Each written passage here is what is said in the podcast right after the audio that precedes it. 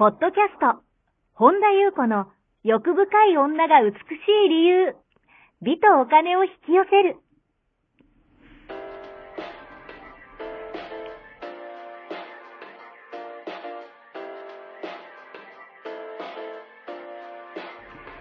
ポッドキャスト本田裕子の欲深い女が美しい理由は、いちまん人の女性をコーチしてきたメンタル美容研究所代表本田裕子が、幅広い知識と自らの経験をもとに、より美しく豊かになる方法を独自の視点からお伝えしていきます。女性の本来持っている美しさを引き出すヒントや、にせんごねんから実業家として培ってきたノウハウ、精神的・経済的な自立、自由奔放に輝きながら自分の人生を楽しむ意識やメンタル作りについてお話をしつつ、またリスナーの皆様の様々な悩みを解決していく番組です。それでは本日の番組をお楽しみください。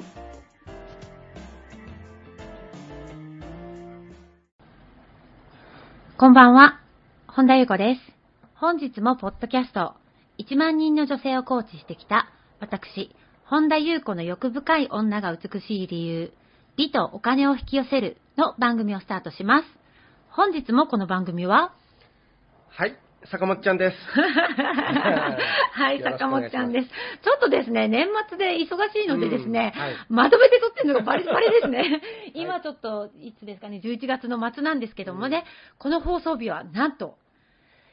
じゅうにがつのだいよん週の最後ですね。最後ですね。うん、あのまたね、最後にちょっとね、あの皆さんにご挨拶したいと思いますけど、本日も坂本ちゃんよろしくお願いいたします。はい、はい、今日はどのようなお便りが届いてますか？はい。りんりんさん、いつもありがとうございます。私は今仕事が辛くて、あ、ごめんなさい。私は今仕事がつまらなくて、職場の人も嫌な人ばかりで、なんだか毎日イライラしています。そして他に自分に合った仕事や人間関係があるように思うので、そろそろ決断して動き、動きたい衝動に。りんりんさんは決断するとき大事にしている ポ, ポリシーとかありますか？というお便りです。はい、ありがとうございます。はい、決断しているとき、決断するとき、うん、決断するとき大事にしているポリシー。ポリシーですね。あー、これあのあくまでもまあ私の例なので、はい、えっと、どうしてもね、職場がつまらないっていうふうに書いてらっしゃいますし、うん、嫌いな人ばかりで毎日なんだかイライラしてしまいますというふうに書いてらっしゃいますけども、はい、自分の感覚を一番大事にしていただきたいんですね、うん、これ全部に関してそうなんですけど、あくまでも私の見解、はいという、まあ、全部そうですけどね、うん、についてお話をしています。なので自分に正直に生きるのが一番いいんですけども、はい、えー、と私の場合と、うん、とちょっとこれを読んでの私の思ったことをお話しさせていただきますね、はい、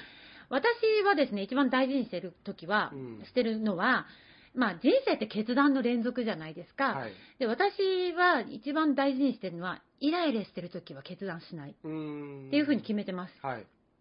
あのーまあね、先ほど言いましたように、私たち人生は決断のつきものだし、はい、あのー、なぜ私は決断イライラしてる時に決断をしないかっていうと、うん、はい、決断する時の波動がその後の転換を決めるっていうふうに私は思ってるんですね、うん、はいはい、イライラした状態で何かを決めたら、また別のイライラを引き寄せてしまうんですよ、うん、まあ、これ波動の法則で、はい、あの当然といえば当然なんですけど、だからその焦って何かをしても終始ずっと落ち着かないし、うん、あの結局焦ってばっかりの結末になってしまうから、はい、だからその焦るのがいけないとかイライラがいけないとか言ってるわけではなくて、うん、そういう時って人間ってあの感情って波動もそうですけど波ですから、はい、あのそういう時はあの何もしないでただ落ち着いて今目の前のことを淡々とするって決めて、はい、波動の回復を待ちます、うん、波動の回復でつまり気分の回復ですね。いきなりよく私お話しますけど、どん底からいきなりあいだとかにならないですからただね、あのと感情って流してると、はい、静まってくる時が絶対来るんです、うん、だからそこに同化しない、同化してイライラしたまま、うん、とイライラに同化したままはーって決断しない、はい、距離を置きます。私はその感情を、うん、距離を置くっていうか、ただ流す、受け止め流す、はい、うん、寄り添い流す、掴まない、うん、よく私お話してますよね、 YouTube でもね、はい、うん、それで、うん、と自分の波動の回復をまず待ちます、はい、でそうすると、うん、と気持ちに余裕が出てきますよね、うん、そう思った時の決断が最善です、はい、だから同じように例えばですけど今やってる仕事がね、うん、なんかまあもうつまんないと、他にあるんじゃないかと、はい、イライラすると、なんかもう動き出したいと、うん、悩んでる時にねこう、うん、とそういうふうに、うん、と悩んでる時にそれに同化してもイライライライラするからもう嫌だ嫌だみたいなっていうのではなくて、自分が自分である、自分が自分の源とつながってる時に決断するのが一番最善なんですね、うんうん、なので私は心の声に従ってると最善にしかならないとかよくねあのお話してますけど、はい、だから結局前向きな時に決断するってことですね、うん、の方がいいと私は思ってます、はい、例えばじゃあしも仕事を辞める時の動機って、うん、まあよくね合わないつまんない誰かが嫌いってね、そういう時ってこう全てが嫌になってる時だったりするので、うん、そういう時ってね嫌なとこばっかり目につくんですよ、はい、だから他に行こうとしてもねなかなかね見つからないんですよ。だからイヤイヤモードの時って、うん、イヤイヤモードのアンテナが立ってるんですよ、はい、だからねもうね嫌な面ばっかりキャッチするんですねそういう人はみんなそうなんですよ、うん、だからそんな時はまず休むとか、はい、あの実際にじゃ休むことが困難な時はあのちょっと手を抜いてでも息抜きするとか深呼吸するとか、うん、まず自分の心を休ませる。あとはその心が同化してるんですよねやっぱりその感情と、はい、だから距離を置くとかそういって目の前のことをただ淡々とやる、うん、っていうことをね、そうすると考えがねこう変わってくるし自分の波動もね、はい、変わってくるんですよね、うん、で ま, また私がよくやるのはじゃそもそもの自分がやり始めた時、はい、そのやり始める以前のワクワクを思い出す。うーん、例えばでも頑張ろうってね、なんかこうこうこういう景色が見たいなとかって、はい、なんかって思ってやり始めたんだよなとか、うんうんうん、そうすると、うんと、あ、そうだった。こういう景色が見たかったんだって、うん、自分がね何を大切にしてるのか、自分が一番最も大事なものを再確認できるんですよね、うん、だから、うん、そのなんかうわーってゴニョゴニョゴニョーってなってる時はなんかねこう違うことを最優先しがちなんですよね、はい、でも本当に自分が心の底から一番大事にしたいものは何なのかっていう再確認するために、うん、うーんなんでしょうね、そのその以前の自分がどういう景色を見たかったのか、はい、どういう感情を感じなかったのかっていうところを、うんうん、もう一度ねこう振り返るというか、そこのところにもう一回立ちますね、はい、そうすると内側から自然とエネルギーが出てきたりとか、本当に自分が何を大事にしたいのかっていうね風になところにが見えてくるんですよね、うん、だからそのイヤイヤモードに入ってる時でその全てがこういろいろ嫌なものをキャッチしてしまいがちなんですけど人間は、はいはい、でもそれって、えー、と覚えておいていただきたいのが、うん、一時的なそういうモードなだけなんですよ、うん、だからもうこういう人間関係きついからとかもうなんかこう、こうだからこうだからっていう気持ちもすごいわかるんですよ、はい、だけどその一つのことでもう全てが嫌になって、うん、この先またねいろいろ喜びとかさワクワクとかねいろいろあの、あるのに全部捨てちゃうっていうのではなくって、はい、その捨てて捨てて捨ててをね繰り返してる人っているんですけど、うん、そうすると何が喜びかも分かんなくなってる、自分が分からなくなってる人って結構いらっしゃるんですね、はい、だからあこれなんか分かりやすい例え言うとこの間ね私の知ってる方のお子さんが、うん、私もねバスケしてたんですけどあのバスケ部、はい、ミニバスケ部小学校のミニバスケ部にね、うん、あの女の子が入ったそうなんですね、はい、でなんかこう最初はすっごい楽しかったんだけどもう先輩が厳しくて、うん、もうなんかこう辛くなったりとか、うん、本当にねこうバスケが好きバスケ上手くなりたいバスケが好きだってことで始めたけど、はい、もうなんか辛くなって嫌になっちゃったらしいんですね、うん、で例えばなんかもうその部活自体がもうなんかもうなんかもうやめちゃいたくなったって、はあはあ、でそういう時なんかこうどう、どういうふうに言ったらいいでしょうかっていうね、うんあの相談を受けたんですけど、まあなんでしょうね、私が思ったのはその例えばじゃあ先輩に気に入られようとしなくていいから、うん、そんななんていうのかなこう深刻にならなくていい、真面目にやろうとしなくていいよって、はい、最初のバスケが好きだっていう純粋な気持ちを大切にしてほしいんですよ、うんうんはい、だからまずはもちろん環境を変えるのも環境って大事ですよ、うん、だけどその前にそればっかり変えてる人っているじゃないですか、あこれもダメこれも合わないこれも合わないってね、うん、どんどんどんどん捨てていってなんかあ違うあ違うこれイライラ違う違う違うって言うんじゃなくて、うん、そういうのを繰り返してるのであれば一旦ね、まあ、この方はそういうふうに書いてないですけど、うん、環境を変えなくていいし自分を変えなくていいから、はい、あのやり方も変えなくていいから向き合い方を変えてみようよってことなんですね。だからこうなんだろうな、自分が落ちてる時って、はい、なんかもうそれと同化しちゃって自分のこともよく分かんなくなっちゃって、うん、自分が今までなんかなこうバスケが好きだって純粋な気持ちとかね、うん、そこに向かって自分が頑張ってきたこととかね、はい、何もかもこう忘れちゃったりしてるんですよ、うん、いろいろあったけどいろいろあるけどでもそんな頑張り見てる人っていっぱいいるし、うん、もっと言うならばその内神様、自分の中の神が一番見てるを筆頭にね、はい、だからそんなあなたがもっとねこう自分を発揮できる場所をね、うん、こう本当に考えてくれてるそのハイヤーセルフを含めね、はい、人がいることをね忘れないでいてほしいんですよ。うーんだから向き合い方を変えて、でその向き合い方を変えても十分やり尽くしたなって思う時が来ると思うんですよ、うんうん、あ、もう十分やり尽くしたって思った時は決断する時です、はい、そのくらいやり尽くしたらもうね後悔ないんですよ、うん、そしてまた次に行く時っていうのはまたワクワクした気持ちで、はい、そのねなんか初心の気持ち、好きだっていう純粋な気持ちが未来の支えになってくれるじゃないですか、はい、だから私は嫌な嫌な気分の時、うん、うーんなんかこうイライラしてる時、焦ってる時、決められ決めないっていうことを私は、そこあってもいいんです。その人間だからイライラすることあってもなんか、うん、なんかこうあなんか焦っちゃってんな、今日今日焦っちゃってんなって思うときは、はい、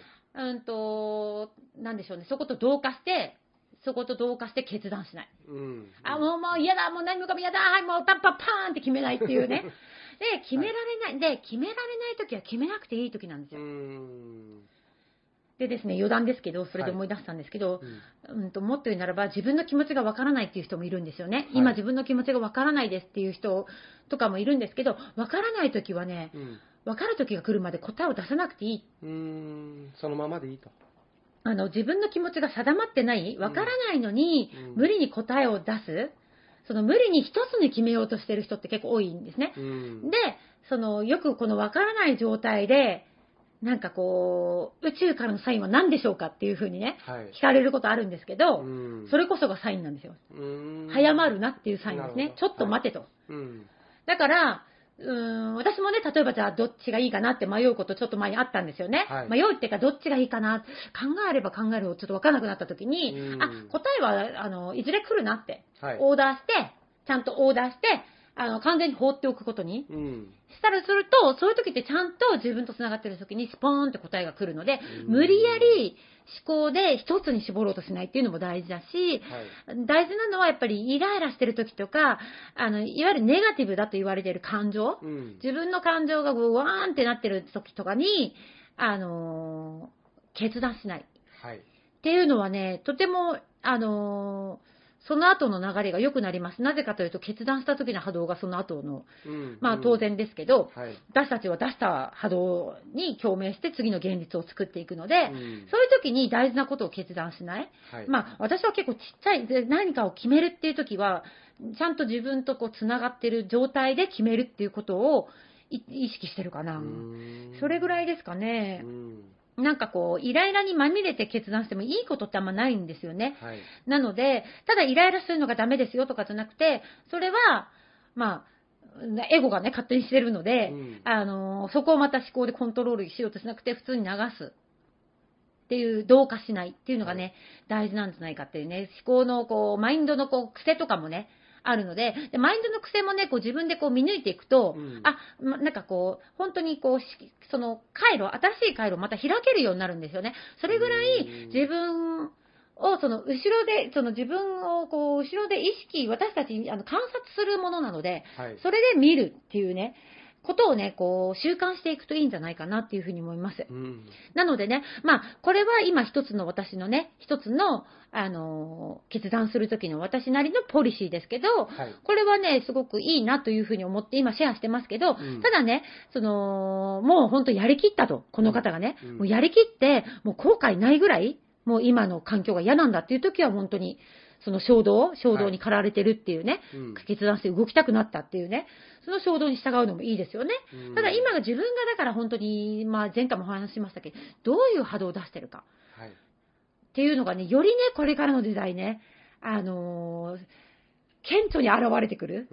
なっていうふうに思います。はい、なのでね、あのー、そこをちょっとね、意識されるといいんじゃないかなっていうふうに思います。はい、以上でございます。はい。ありがとうございます。この番組では皆様からのご質問ご感想をお待ちしております。本田裕子のホームページ、ゆうこ本田 .com までお寄せください。また YouTube チャンネルもやっておりますので、マリンズルーム本田裕子オフィシャルチャンネルもぜひご覧ください。はい、本日もまた今年もですね、はい、にせんじゅうきゅうねん、うん、最後のねポッドキャストの放送になりましたけども、えー、今年もねたくさんの方に聞いていただき、はい、ありがとうございました。またねにせんにじゅうねん始まりますけどもね、うん、あのー、楽しくまた一緒にね軽やかにいろいろシェアしてね、あのー、いきたいなというふうに思います、はい、ということで今年も本年度も本年もでもどうもありがとうございました。皆さん、あのお体に気をつけて良いお年をお迎えください。ありがとうございます。